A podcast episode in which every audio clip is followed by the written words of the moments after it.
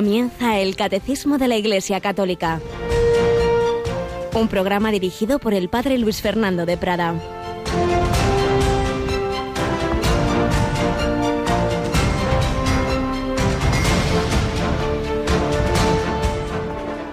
Uno le preguntó a Jesús, Señor, ¿son pocos los que se salvan?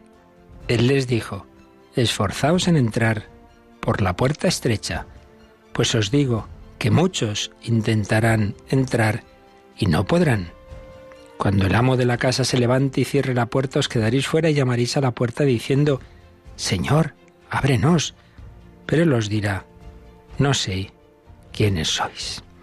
Alabado sean Jesús, María y José. Muy buenos días en este último día del mes de octubre, del mes del Rosario, este mes en que el Papa nos pidió una especial oración a la Virgen, al Arcángel San Miguel, por la Iglesia, por superar todas esas tentaciones y divisiones que Satanás introduce en nosotros y entramos en el mes de noviembre, pues ese mes que nos recuerda a qué estamos llamados, que nos recuerda lo único definitivo e importante en la vida, que justamente es lo que le preguntaba esta persona que nos trae el Evangelio de la misa de hoy a Jesús sobre la salvación eterna.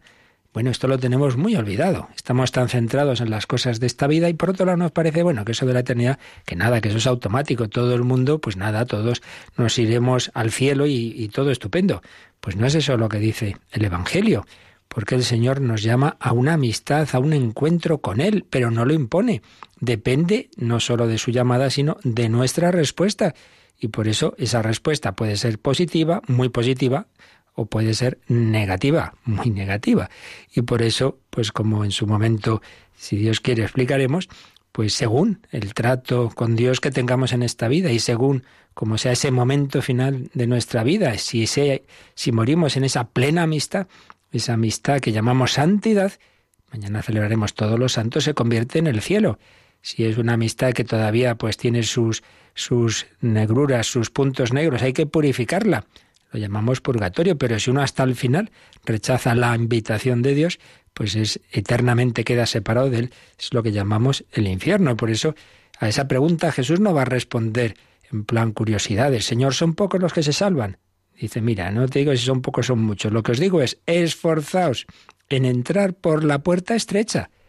Tú espabila, es lo que viene a decirle, que la puerta es estrecha, que en otro lugar dice Jesús, ancho es el camino, la puerta que lleva a la perdición. Pues sí, desde luego, sobre todo en épocas de la historia como la nuestra, es lo habitual. El pecado ronda por todos lados, es pecado ha habido siempre, evidentemente, pero hoy como que es, digamos, lo normal, entre comillas. Nunca será lo conforme a la norma, es lo corriente, no lo normal. Pero es verdad que parece que ya casi hasta obligatorio incluso, derecho al aborto, derecho a tantas cosas que en sí mismas son pecado en nuestro mundo. Cada vez se cumple más aquella frase que han repetido muchos papas desde Pío XII. Pecado ha habido siempre, pero el peor pecado de nuestro tiempo es que ha perdido el sentido del pecado. Ancho es el camino que lleva la perdición. Basta con dejarte llevar, es lo que sale por todos lados, es lo que está en las películas, en los medios de comunicación, en el ambiente social. Si tu hijo te dice, papá, déjame hacer esto, si todos lo hacen, uf, pues si es algo que todos hacen hoy día, seguro que no es bueno. Hay que pedir gracia para luchar contra corriente. Estrecho es el camino. Esto es así pero luego uno experimenta que ese camino estrecho da mucha más paz, alegría, felicidad. La verdad es que sacerdotes dentro, y, cualquier apóstol dentro de este ambiente general de apostasía silenciosa, también tenemos muchas alegrías, porque hay personas que después de haber vivido en ese ambiente general descubren al Señor y experimentan una paz, una alegría, algo que no tenían antes, y están felices, sí. El Señor sigue llamándonos, por eso esperanza, la esperanza que se va a reforzar sin duda en este mes de noviembre. Tenemos aquí con nosotros a Cristina Rubio. Buenos días, Cristina. Muy buenos días, padre. Un mes que nos recuerda lo importante en la vida, ¿verdad? Eso sí, mirar a la vida eterna, ¿no? Es un mes, la verdad es que muy bonito, aunque nos lo pintan a veces de tétrico, pues no, es muy bonito y es un mes yo creo que de mucha luz, al contrario que de, de oscuridad, ¿no? Para mirar al cielo y desear esa santidad que tenemos que buscar cada día. Por eso, fíjate, tu, tu, compañero en el sentido de que sois de la misma diócesis, el padre Julián Lozano, esta mañana nos enviaba esa reflexión, ¿verdad? Hace una luz en tu vida, comentaba cómo se está extendiendo en los ámbitos católicos esa alternativa a la fiesta pagana y satánica, realmente de Halloween, por la otra que es Holy Wins, es decir, la santidad vence. Y eso es lo bonito, ¿no? Entramos con esta fiesta de todos los santos. Dentro de la historia hay muchos santos y hoy día los hay también. Pasa que no suelen salir en los medios. Es una santidad tantas veces escondida. Y ha contado una historia muy bonita, una historia, una anécdota del otro día, de una fiesta con niños pequeños, todos iban vestidos de santos, pero hubo uno, pues bueno, se despistó y apareció con una careta espantosa y un sobrino de tres años de Julián se echó a llorar y empezó a decirle al otro, malo, malo. Y dice, mira, mira, mira cómo los niños saben distinguir, ¿verdad? así es.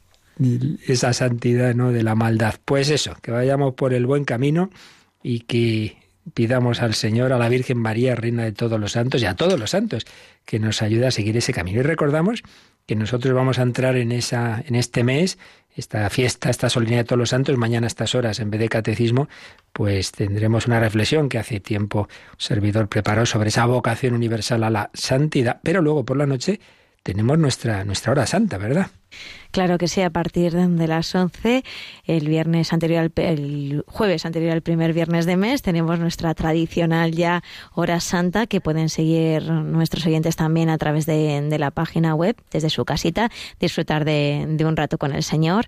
Y la verdad es que yo les invito a todos a que si no lo han hecho nunca, que lo hagan, que lo hagan porque merece la pena. Y además eso, mañana que es día festivo, pues eh, encomendándonos a los santos y pidiendo por nuestros difuntos. Es justo la noche, la hora, la última hora de la noche, entre la solemnidad de todos los santos y la conmemoración de todos los fieles difuntos. Viremos a la vida eterna y seguimos recordando a una gran santa, a Santa Teresa de Jesús.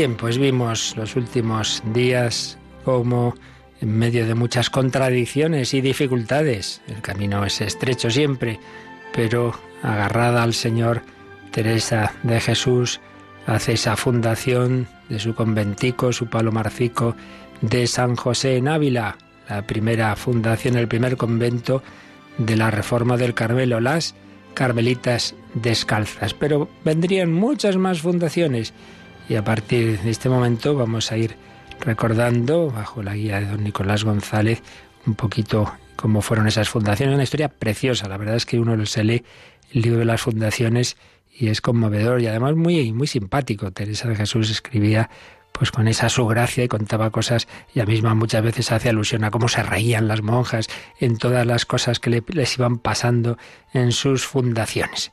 Pues bien, después de, esos inicios tan difíciles, hubo una persona que descubrió la misión histórica que tenía esa mujer, esa, esa religiosa carmelita. Fue el padre Rubeo, que era el superior general de los carmelitas, de la orden de, de carmelitas. Resultó providencial que este hombre viniera a Ávila en 1567 y pudiera valorar por sí mismo las noticias que le habían llegado sobre esa monja fundadora. Estaba intrigado de lo que había oído hablar. Entonces fue a ver ese convento de San José que había sido asumido por el obispo de Ávila bajo su jurisdicción.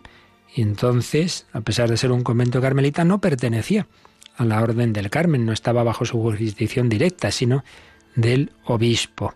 Pero cuando lo conoció, pues realmente le gustó. La idea de la madre fundadora había sido hacer simplemente un convento, un convento y nada más, un monasterio de pocas monjas, según el capellán Julián de Ávila, a donde se guardase toda la perfección que en mujeres puede haber, decía, acordándose de la primitiva regla de los padres antiguos, en la cual no se tenía ningún género de propiedad, y tenían mucha penitencia y ayunos, y no comer carne en toda su vida, sino por necesidad, y estarse a solas en sus celdas meditando la ley de Dios.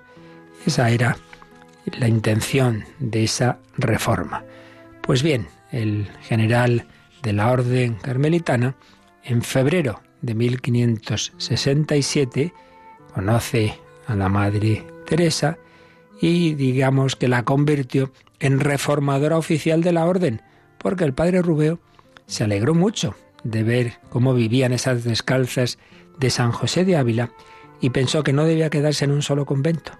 Vio en ellas un retrato del principio auténtico de la orden, cuando siglos atrás había comenzado esa orden y se guardaba la regla primitiva en todo su vigor.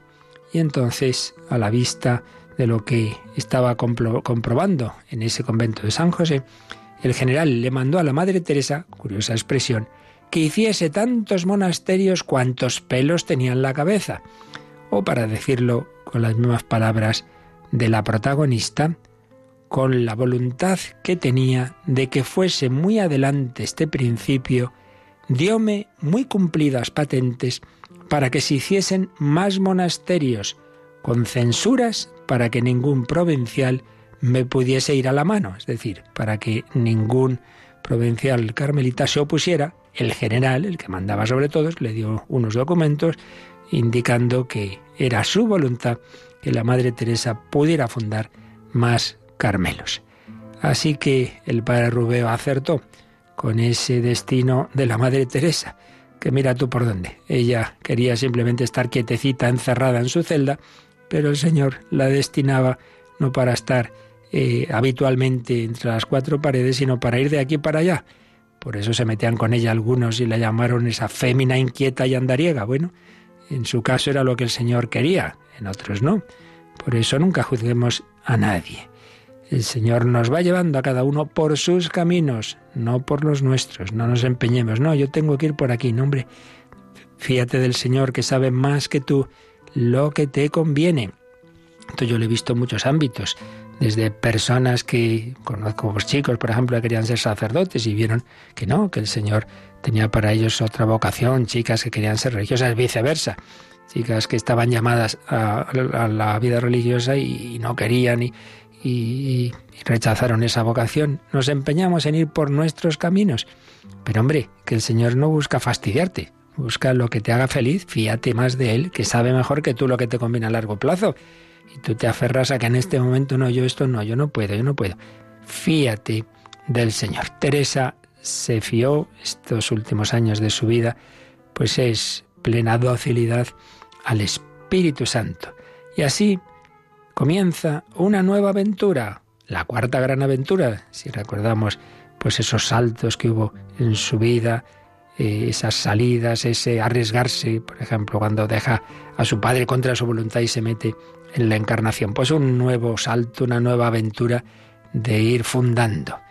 Y ahí la tenemos, por la villa de Medina del Campo, centro comercial de Castilla. Esta vez no salió de casa como quien huye de alguien que la persigue por el camino, sino que ahora emprende un camino que no va a ver el fin. Fundación tras fundación. ¿Y sabéis con qué edad empezó este camino, este, este correteo por los caminos de España? Con 52 años, que en aquella época era bastante edad.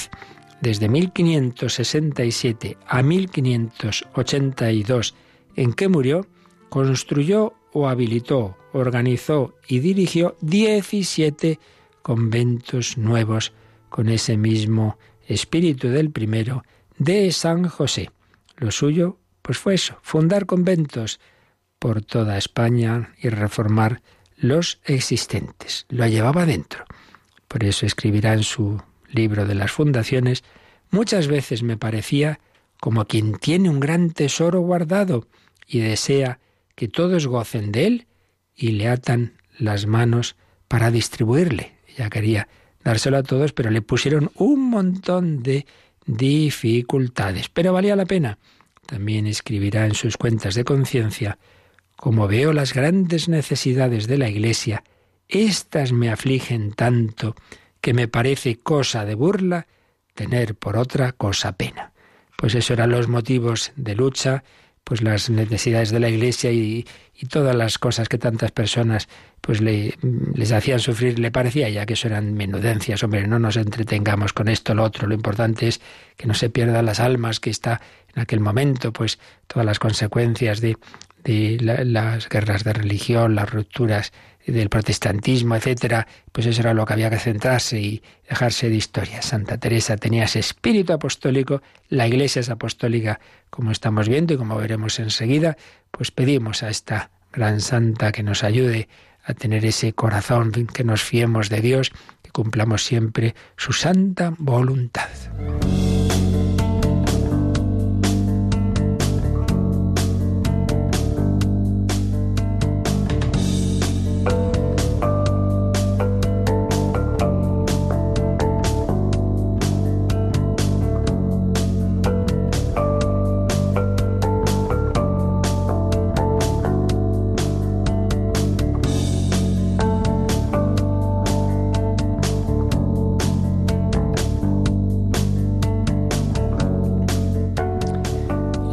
La iglesia por la que tanto oró, sufrió, luchó Teresa de Jesús, la iglesia es entonces como ahora, como siempre, una santa, católica y apostólica.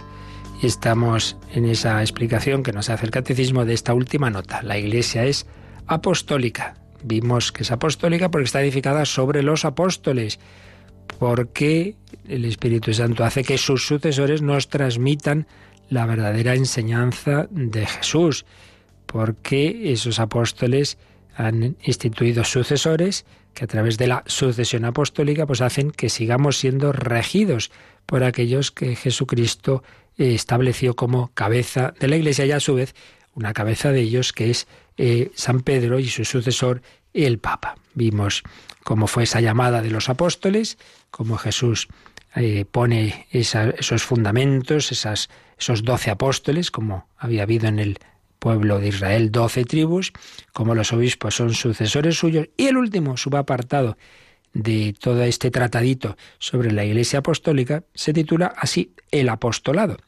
¿Y por qué es esto así? Bueno, pues porque aunque es verdad que la Iglesia es apostólica por estos motivos que hemos dicho, que ante todo tienen que ver con los obispos, como sucesores de los apóstoles, pero toda la Iglesia, toda ella es apostólica. No decimos que la Iglesia es apostólica, que son solo apostólicos los obispos porque son sucesores de los apóstoles, sino que decimos la Iglesia, y la Iglesia también eres tú y soy yo.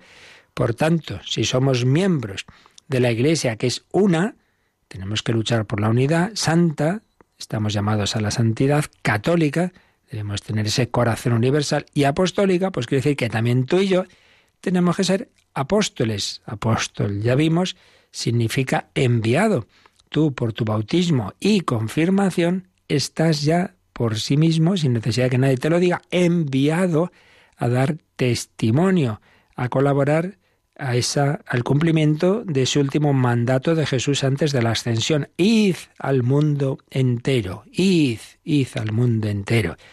Y no necesariamente es que te vayas al extremo oriente como Francisco Javier, pero sí que seas misionero donde Dios te haya puesto, con alma misionera, con ese espíritu evangelizador. Pues bien, precisamente sobre ese espíritu apostólico que todos debemos tener, nos va a hablar el catecismo en los últimos números de este apartado sobre la Iglesia Apostólica, como digo, bajo el título El Apostolado. Y aquí tenemos los números 863, 64 y luego ya el 865 viene a ser un resumen de todas esas notas de la Iglesia que hemos estado viendo, una santa católica y apostólica. Por tanto, sobre esta última nota apostólica nos quedan propiamente dos números, el 863 y el 864, que son muy prácticos porque, como digo, nos recuerdan algo que tenemos que hacer todos, a lo que todos estamos llamados.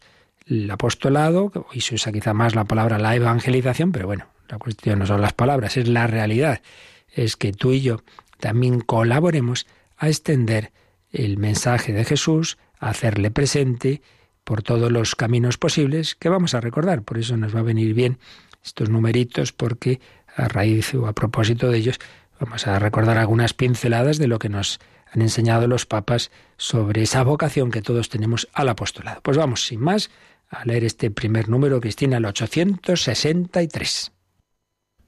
Toda la Iglesia es apostólica mientras permanezca a través de los sucesores de San Pedro y de los apóstoles en comunión de fe y de vida con su origen. Toda la Iglesia es apostólica en cuanto que ella es enviada al mundo entero. Todos los miembros de la Iglesia, aunque de diferentes maneras, tienen parte en este envío. La vocación cristiana, por su misma naturaleza, es también vocación al apostolado. Se llama apostolado a toda la actividad del cuerpo místico, que tiende a propagar el reino de Cristo por toda la tierra.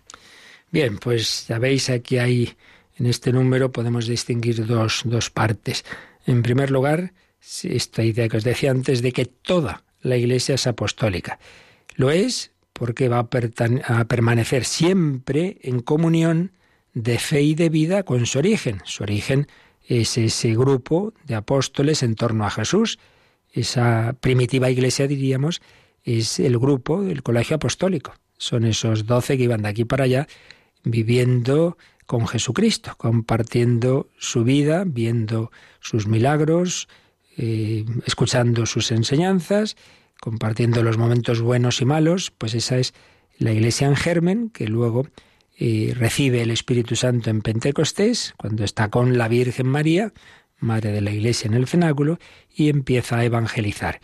La Iglesia eh, está en continuidad, la Iglesia actual y de todos los siglos, va a seguir en comunión con ese germen porque, como hemos estado diciendo, el Señor estableció esos apóstoles eh, no para 30 años, sino para todos los tiempos a través de la sucesión apostólica a través de la consagración, la imposición de manos, la acción del Espíritu Santo, los obispos son sucesores de los apóstoles y reciben la, autoridad eh, y la gracia necesaria por el Espíritu Santo para cumplir esa misión.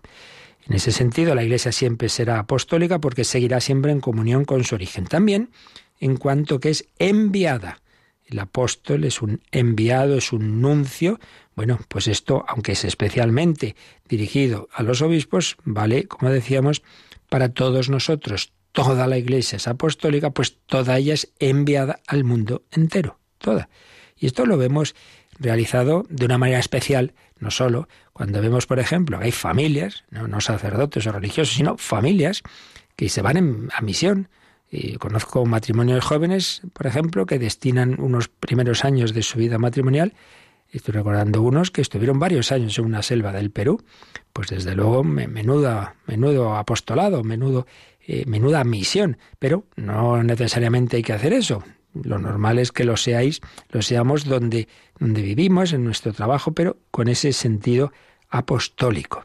Todos los miembros de la Iglesia, aunque de diferentes maneras, ya lo dice bien claro el catecismo, no todos tenemos que hacer todo, ni mucho menos, cada uno según lo que el Señor a cada uno le pida. Todos los miembros de la Iglesia, aunque de diferentes maneras, tienen parte en este envío.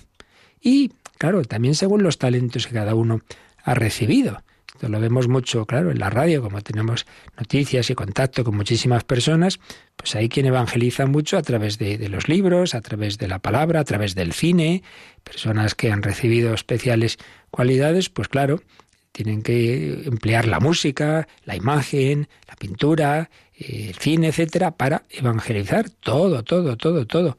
Está llamado a ser instrumento del bien. Toda la Iglesia es apostólica en cuanto que ella es enviada al mundo entero. Y los papas, los documentos de los últimos años suelen usar esa expresión, los nuevos areópagos. Esto viene porque recordaréis que San Pablo, cuando llegó a Atenas, pues ahí escogió ese centro cultural, el Areópago, para hacer su, su discurso, que esa vez no, no le fue la cosa muy bien, se convirtieron muy pocos, quizá porque pensó que con hacer un discurso muy filosófico, muy ahí citando poetas griegos y tal, se iban a convertir y de eso nada.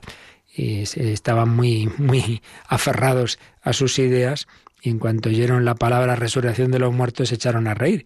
y luego después, en cambio, se fue a Corinto, que era una ciudad de perdición, de vicios, de, sin cultura en comparación con Atenas, y ahí se convirtieron muchos más. Y es que los caminos del Señor no son los nuestros, y muchas veces el que se cree que sabe mucho, pues esa soberbia eh, dificulta, dificulta abrirse al Evangelio. Y en cambio la humildad, que muchas veces viene precisamente de verse uno empecatado, esclavo de sus vicios, pero muchas veces eso le lleva a pedir ayuda al Señor. Pues eh, ese areópago no le fue muy bien, pero están los nuevos areópagos y ahí hablan los papas, pues de, por ejemplo, de, Internet, de, por supuesto, ya antes de la radio, la televisión, en todos los ámbitos tenemos que anunciar el Evangelio. Pues bien, después de decirnos que toda la Iglesia es apostólica, hay una segunda parte de este número 863 que ya se nos dirige de una manera personal a cada uno porque nos dice una frase muy importante, que está tomada una vez más de un documento del Vaticano II. ¿Cuál es el documento del Vaticano II que habló del apostolado de los laicos? Pues es el Apostolicam Actuositatem. Muy buen documento, vale la pena volver a él, pues muchos años después, los documentos de magisterio de la Iglesia algunos son como más circunstanciales, pero normalmente lo que es doctrina que hay en ellos, esto eh, no es para un año, esto siempre hay que volver a ellos, siguen siendo verdaderos. Luego ya digo, están los de tipo más social que muchas veces se refieren a circunstancias cambiantes, pero los principios siempre son válidos. En la, en la doctrina de la Iglesia hay una evolución, pero siempre en continuidad, nunca en discontinuidad. Entonces, este documento sigue siendo muy, muy valioso y todos los, los laicos, eh, no solo los laicos, eh, porque muchas cosas que dicen ahí nos valen para todos, sacerdotes y religiosos, pero especialmente para los laicos es, sigue siendo un documento fundamental de cuál debe ser los principios y la espiritualidad de todo laico católico. Pues bien, en ese documento aparece esta frase tan bella. La vocación cristiana, por su misma naturaleza, es también vocación al apostolado. O sea, que tú, simplemente por ser cristiano, se entiende un cristiano ya que ha entrado en la iglesia, que ha, recibido los sacramentos de la iniciación, es decir, bautismo, confirmación y Eucaristía. Pues ya has entrado, ya, ya tienes la formación básica. Bueno, pues ya por serlo, ya estás llamado al apostolado. O sea, no es que, bueno, pues de todos vosotros los, los católicos, ¿verdad? algunos os vamos a decir, oye, tenéis que hacer apostolado, tenéis que hablar de Jesús. Que no, todos, por el mero hecho de ser cristiano, estás llamado a hablar de Cristo. Y si no, pues, pues se ve que no lo valoras mucho, que no crees demasiado en Él. Porque si creemos en Jesucristo, quiere decir que creemos que es el Hijo de Dios que se ha hecho hombre para ser el sentido de la vida, la puerta de salvación de todos los hombres. Si tú te crees esto, pues tendrás que anunciar a Cristo a todos los hombres porque no es un adorno que a unos nos va. Mira, a mí yo soy de tal equipo, pero yo no pretendo que tú seas del mío. No es eso. Claro que de los equipos hay muchos y cada uno sea el que quiera. Pero Jesucristo es para todos. Y claro, nos impone, pero se propone, se debe proponer. La vocación cristiana, por su misma naturaleza, es también vocación al apostolado. Por ser cristiano, estás llamado a ser apóstol. ¿Y qué es eso de, del apostolado? pues es la última frase de este número que también está tomado de este documento del Vaticano II, la Apostólica.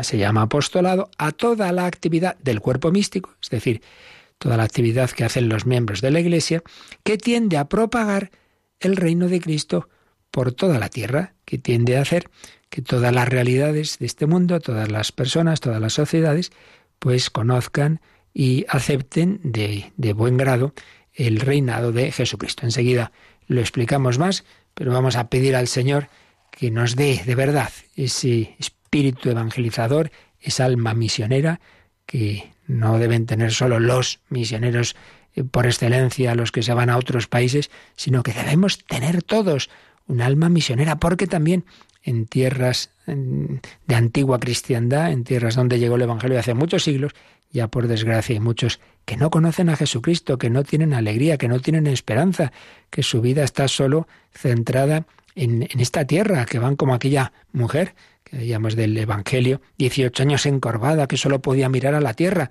Jesús la liberó para que mirara al cielo, para que los hombres vivan con esperanza, con alegría, anunciémosles al Salvador.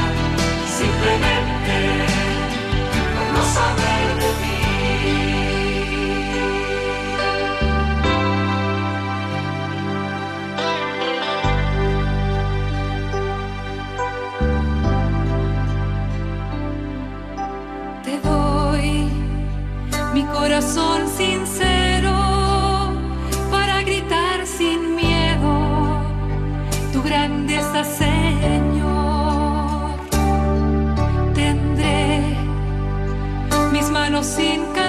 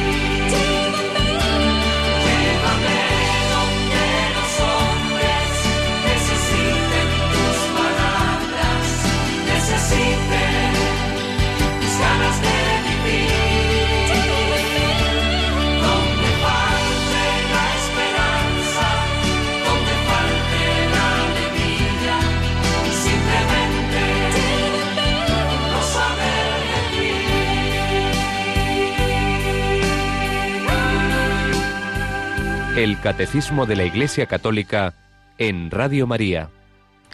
Llévame donde los hombres te necesitan, pues todos, todos lo necesitan, no saben del Señor. Pero Cristina, tú eres laica, tú también tienes que hacer apostolado. ¿Qué te mm, parece? Un, poco sí, ¿no? Un poquito, como que un poquito, un muchito. Esa es nuestra vida, ¿no? Seguir anunciando al Señor todos los días y en cada momento. Pues eso es lo que te va a decir, nos va a decir, pero especialmente a los laicos, el número 900 porque un poquito más adelante enseguida entraremos en las tres grandes vocaciones del pueblo de Dios, fieles laicos, los sacerdotes, bueno, lo que es la jerarquía obispos sacerdotes y los consagrados. Bueno, pues de los fieles laicos, el número 900 que aquí nos cita el catecismo va a decir si tienen que hacer apostolado o no, lo leemos. Como todos los fieles, los laicos están encargados por Dios del apostolado en virtud del bautismo y de la confirmación, y por eso tienen la obligación y gozan del derecho, individualmente o agrupados en asociaciones, de trabajar para que el mensaje divino de salvación sea conocido y recibido por todos los hombres y en toda la tierra. Esta obligación es tanto más apremiante cuando solo por medio de ellos los demás hombres pueden oír el Evangelio y conocer a Cristo. En las comunidades eclesiales su acción es tan necesaria que sin ella el apostolado de los pastores no puede obtener en la mayoría de las veces su plena eficacia. Pues un número muy, muy, muy, muy interesante, este número 900, que ya lo veremos más adelante, si Dios quiere, cuando dentro de las vocaciones de la Iglesia se nos hable de cómo es la vocación de los laicos, pero ahora ya nos viene muy bien porque justamente lo que estábamos antes diciendo, que el decir que la Iglesia es apostólica implica que todos sus miembros, y por supuesto la mayor parte de sus miembros, que son los laicos, tienen esa vocación apostólica simplemente por ser cristianos. Por eso fijaos cómo empieza este número 900, un número para recordar facilito, 900, dice, como todos los fieles, como todos los demás, los laicos están encargados por Dios del apostolado, así, cuando les ha encargado, en virtud del bautismo y de la confirmación, si no te hace falta más, si no hace falta que te llame el obispo, el párroco y te diga, oye, que tienes que evangelizar, no, no, si es que ya te lo ha dicho.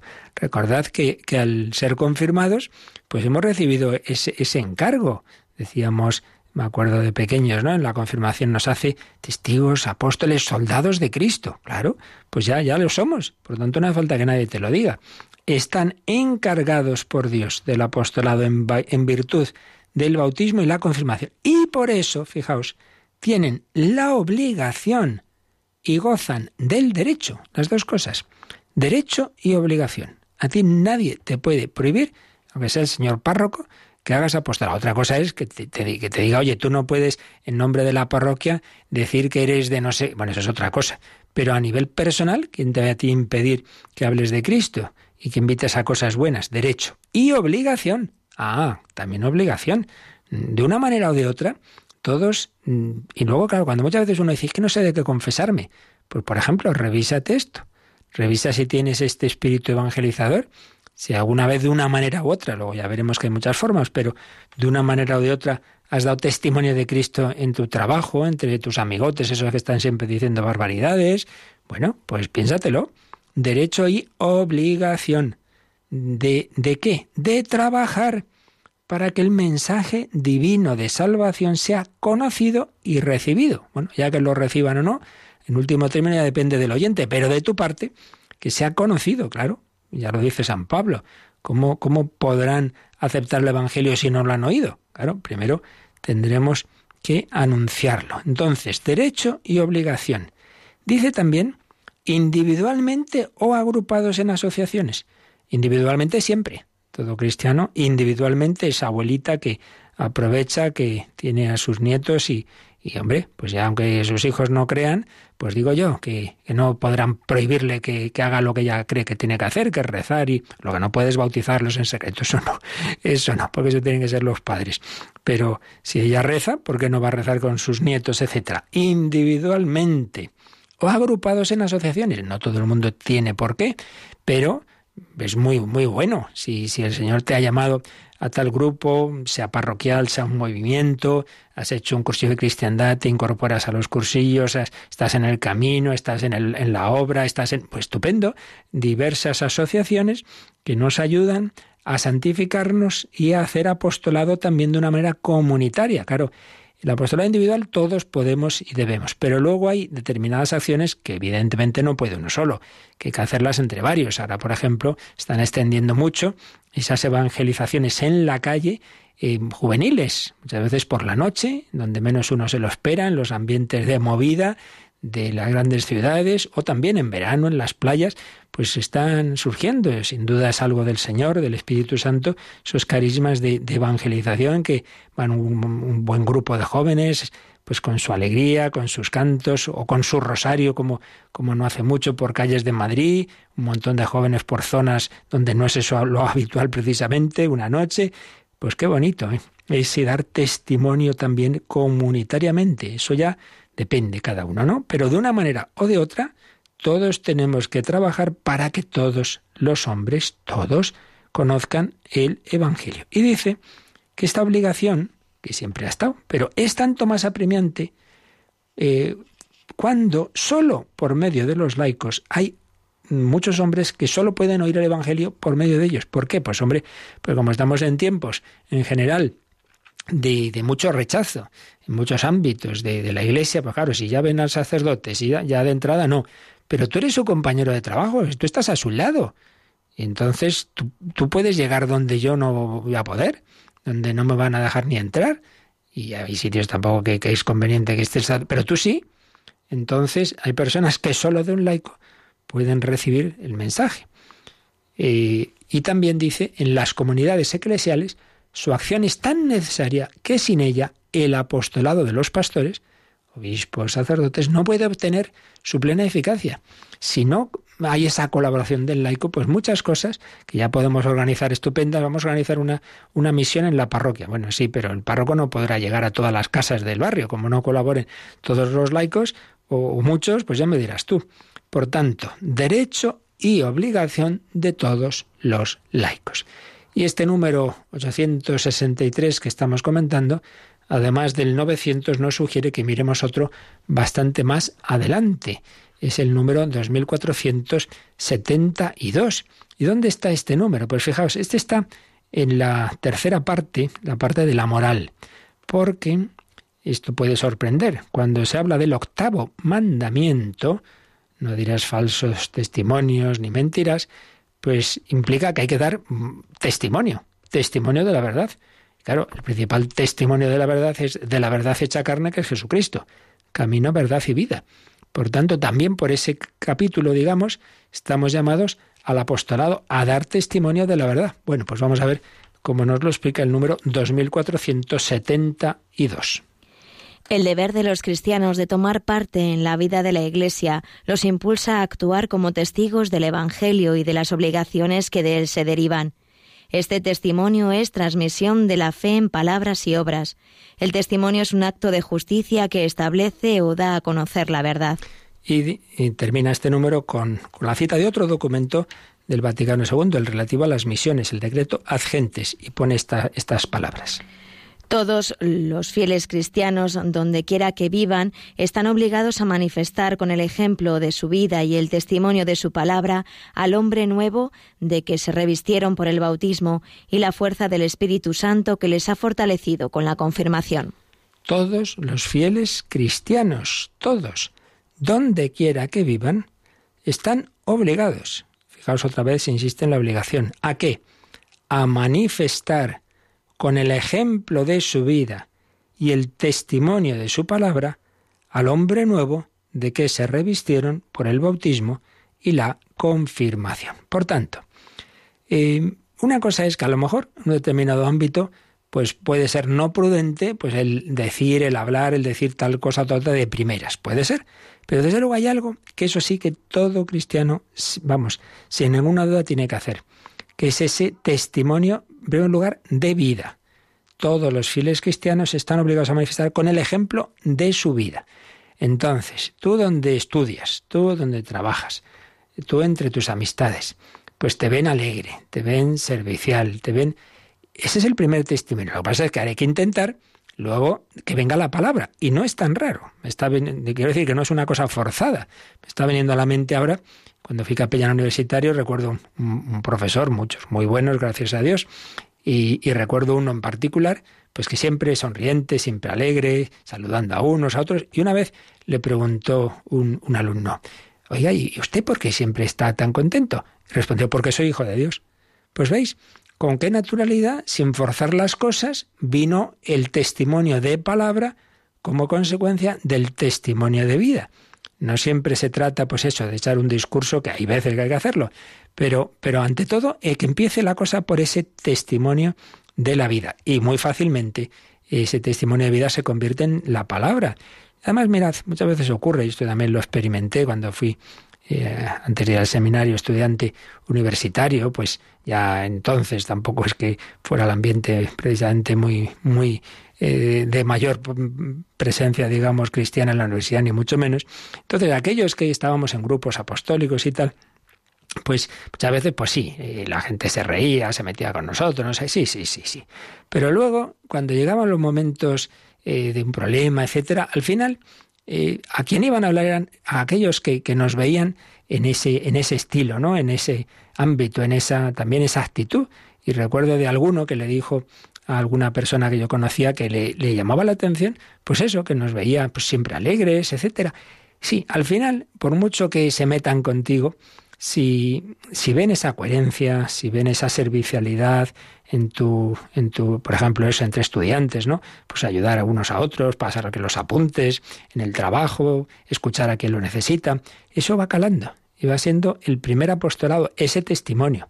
Ahora, tampoco nos quedemos, ya digo, simplemente que a veces hay quien ha dicho, no, no, lo único importante es la presencia. Bueno, vale, hay, por ahí hay que empezar, ¿no? Por la presencia y la vida. Pero tampoco eh, impidamos ni mucho menos el explicar con la palabra. Mira, sí, pues yo estoy contento a pesar de que tengo problemas como tú, porque creo en Jesucristo. Y sí que me duele, como no me va a doler, que ha muerto mi padre, tal persona, no sé qué, pero yo creo en la vida eterna. Es decir, que hay muchas ocasiones en que es algo natural, sin necesidad de que uno se suba, se suba a un púlpito y eche un discurso, sino en la vida ordinaria. Pues surgen las ocasiones con mucha facilidad. Y hoy día tanta gente se mete con la iglesia y tal, pues tienes también ocasiones de decir, pues mira, yo no lo veo así, sin ponernos nerviosos y sin dar gritos y, intentar dialogar, y decir, pues yo no tengo esa experiencia. Fijaos una cosa importante, dar testimonio. Apostolado es ante todo dar testimonio. Dar testimonio no quiere decir convencer, quiere decir eso, dar testimonio. Pues mira, yo doy testimonio de que yo tengo una experiencia de Cristo que me ha cambiado la vida. Yo doy testimonio, yo te cuento que yo he conocido muchos sacerdotes, religiosos y tal, y mi experiencia es muy positiva. Con defectos como todos, sí, que alguno que no sé qué, sí, pero vamos, yo he recibido muchísimo bien de la inmensa mayoría, pues te lo cuento. Eso es dar testimonio, pues ya está. Yo no te voy a intentar convencer a ti, mucho menos a grito, y esto es así, ¿no? Pero yo te cuento, doy testimonio. Bueno, pues yo doy testimonio de que he conocido a alguien estupendo, se llama Jesús, ¿sabes? Ya está, y yo te invito a conocerle un día. O sea, que no es eh, la apostolado no es convencer, no es una cuestión de convicción, es una cuestión de, de, seducción. Es como esa chica que viene entusiasmada, se ha enamorado y lo cuenta, pues ya está, te cuento que he conocido a Jesús y que es estupendo. Así pues, esa es la llamada que tenemos todos, evangelizar, apostolado, testimonio de vida, testimonio de palabra. Y vamos a profundizar próximos días nos fijaremos un poquito más en ese decreto, eh, como digo, que viene a ser los fundamentos para estos últimos años, los demás documentos del magisterio de la Iglesia sobre el apostolado de los laicos, pues siempre hacen referencia a este decreto, es un decreto sobre el apostolado de los seglares. Ya sabéis que los documentos de la Iglesia suelen tener por título las dos o tres primeras palabras en latín del documento. Entonces, este documento empezaba así. El concilio, con el propósito de intensificar el dinamismo apostólico del pueblo de Dios, pues bien, en latín las cosas suelen empezar al revés, empiezan a veces por, por un sujeto que nosotros pondríamos al final, ¿no? Entonces, donde hemos leído en la traducción el dinamismo apostólico, en latín empieza así, apostolicam actuositatem populi Dei, es decir, la actuación apostólica, el dinamismo apostólico del pueblo de Dios, y de ahí viene ese título de este decreto, Apostolicam Actuositatem, decreto sobre el apostolado de los seglares. Y es un documento, un decreto que tiene varias partes. En primer lugar, bueno, hay un, premio. Luego, vocación de los seglares al apostolado, lo que estamos viendo, ¿no? Todo seglar, por el mero hecho de ser cristiano, está llamado al apostolado. Vocación al apostolado. En segundo lugar, fines que hay que lograr. Aquí se nos va a hablar del apostolado, de la santificación de los hombres y de la renovación cristiana del orden temporal y luego particularmente de la acción caritativa. Después, capítulo tercero, los diversos campos del apostolado. Hay muchos campos donde ejercitar esa misión, las comunidades de la Iglesia, la familia, por supuesto, el primer campo, ¿verdad? Eh, la juventud, el medio social, luego ya los órdenes nacional e internacional. Capítulo cuarto, las diferentes formas del apostolado. El apostolado individual, este que decíamos que ese todos desde luego lo tenemos que realizar, pero también formas organizadas del apostolado seglar a través de la acción católica y los diversos movimientos y asociaciones que el Señor va suscitando.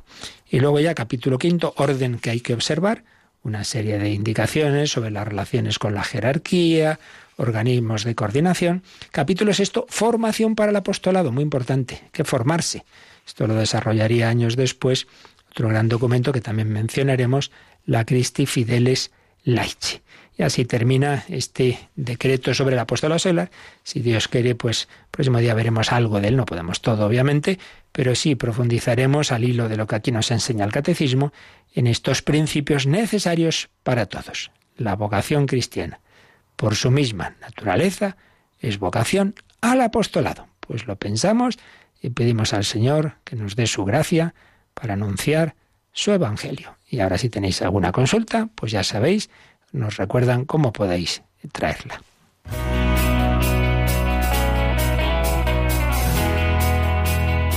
Participa en el programa con tus preguntas y dudas.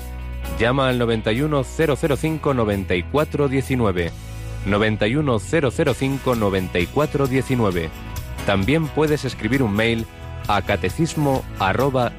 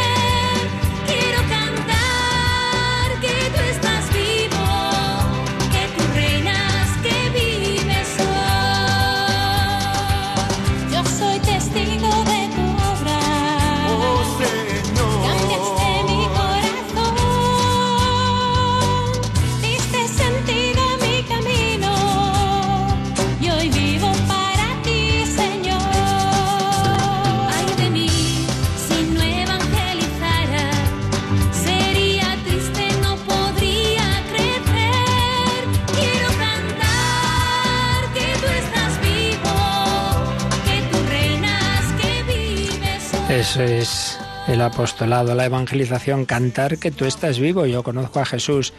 Él da sentido y esperanza a mi vida. Nos escribía una mujer, Diana, ¿cómo es posible que los que viven en pecado, no están casados, tengan hijos y yo que vivo en castidad no consigo casarme? ¿Cómo el Señor da esta bendición a los que le ofenden? Perdóneme, podría poner más ejemplos, pero estoy tan hundida en mis problemas que nada puedo entender. Bueno, este es un tema que tiene muchos siglos, porque si leemos el Antiguo Testamento ya se hacen esa pregunta, Señor, pero ¿cómo es que los malos les va bien y yo que intento seguirte, pues me pasa esto, lo otro? Es el gran tema del sufrimiento de los inocentes, ¿sí? Pues no te olvides que el primer y el único inocente absoluto, que es el Hijo de Dios hecho hombre, pues hombre, humanamente no le fue muy bien, ¿no? Lo rechazaron por todos lados, murió en una cruz. La otra inocente, la Virgen María, pues tampoco le fue humanamente muy bien. Entonces, ¿qué pasa? Pues hombre, pasa que lo que nosotros consideramos los valores más importantes, pues no lo son, y viceversa. Lo realmente importante, lo realmente importante es que nosotros crezcamos en la fe, en la esperanza, en el amor. La vocación fundamental del hombre es amar. Que, es verdad, que normalmente es a través, la mayor parte, del matrimonio. Bueno, pero si en la providencia de Dios, eh, para una persona, pues por lo que sea, que esto ya habría que hablarlo con calma, ¿no? El analizar cada caso, pero en cualquier caso, pues no, no se realiza eso. Bueno, lo importante, repito, es amar. En cambio, esa persona que tú envidias, que está casada o que no está casada, que tiene hijos, no sé qué, ¿tú qué sabes? Realmente si por dentro es feliz. ¿Cuántas veces ocurre esto? Eh? Vemos a alguien desde fuera, uy, fíjate que ve a esa persona y luego está hecha polvo. Te encuentras que ese, ¿cuántas veces, no? Lo vemos. Esa persona que le iba estupendamente, tan famosa, y luego echa polvo con una depresión o se suicida o, madre mía. Por tanto, no, no, no juzgues eh, tan fácilmente, acude al Señor, pídele su gracia y, confía en que Él sabe, como decíamos antes, mucho mejor que tú y que, cualquiera lo que realmente te conviene. En cualquier caso, como siempre decimos, señor Monilla y un servidor, y en este tipo de consultas, claro, aquí en dos minutos por teléfono y sin conocer a, en antena y sin conocer a alguien, pues eh, esto siempre conviene una consulta personalizada, ¿no? Por eso lo primero que te aconsejo es que tengas trato con algún sacerdote, con alguien con quien puedas hablar, pues eso, a corazón abierto y más que en dos minutos en el micro, pues una conversación tranquila te podría ayudar. ¿Tenemos alguna llamada, Cristina? Sí, tenemos una pregunta de Paqui de Arjona. Dice que ha conocido una persona no creyente que critica a los demás. Ella, mm. por no tener conflicto, lo deja pasar y ahora está preocupada si no hace algo por ello y decirle lo que realmente piensa. ¿Qué puede hacer? Bueno, tampoco podemos dar recetas, ¿verdad?, para cada caso particular, pero, pero bueno, pedir luz al Espíritu Santo para, por un lado, sin sermonear y sin estar cada vez diciendo, oye, no hagas eso. No, eso no. Pero hombre, buscar ese momento, que siempre los hay, ¿verdad?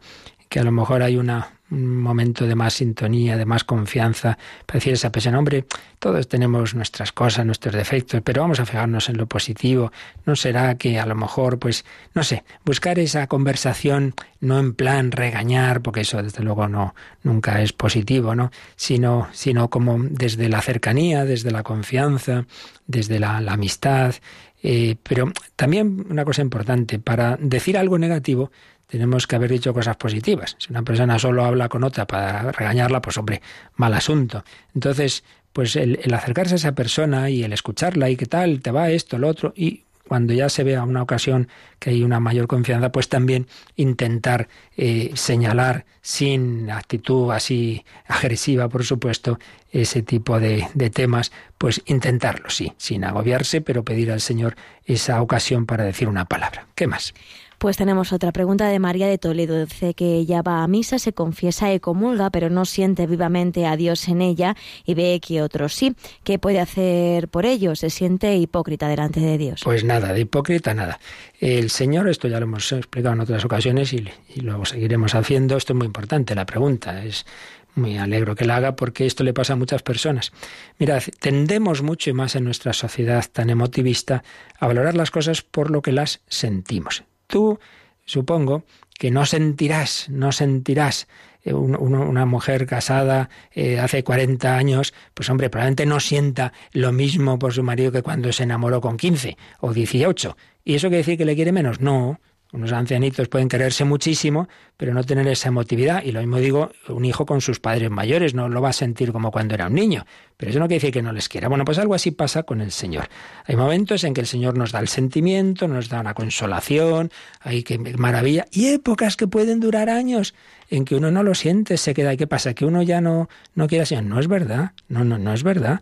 Eh, eh, tanto en el amor humano, en la amistad, como en el amor divino, hay épocas de sequedad. Entonces, precisamente el amor se demuestra en esa perseverancia. Pues yo sigo ahí. No, no, no es hipocresía. Yo sé que tú estás aquí. Entonces, no, no valores tu relación con el Señor por lo que sientes y no te compares con nadie. Eso siempre es malo. Dios sabe lo que cada uno le hace falta en cada momento de su vida. Si a uno le da un consuelito, a lo mejor es porque está muy, muy niño todavía, necesita el caramelo. Si a lo mejor a ti no te lo das porque no te hace falta. Bueno, pues ya seguiremos porque se nos acaba el tiempo. Pedimos al Señor su bendición para que todos respondamos a esta vocación a la santidad y al apostolado. La bendición de Dios Todopoderoso, Padre, Hijo y Espíritu Santo, descienda sobre vosotros. Alabado sea Jesucristo.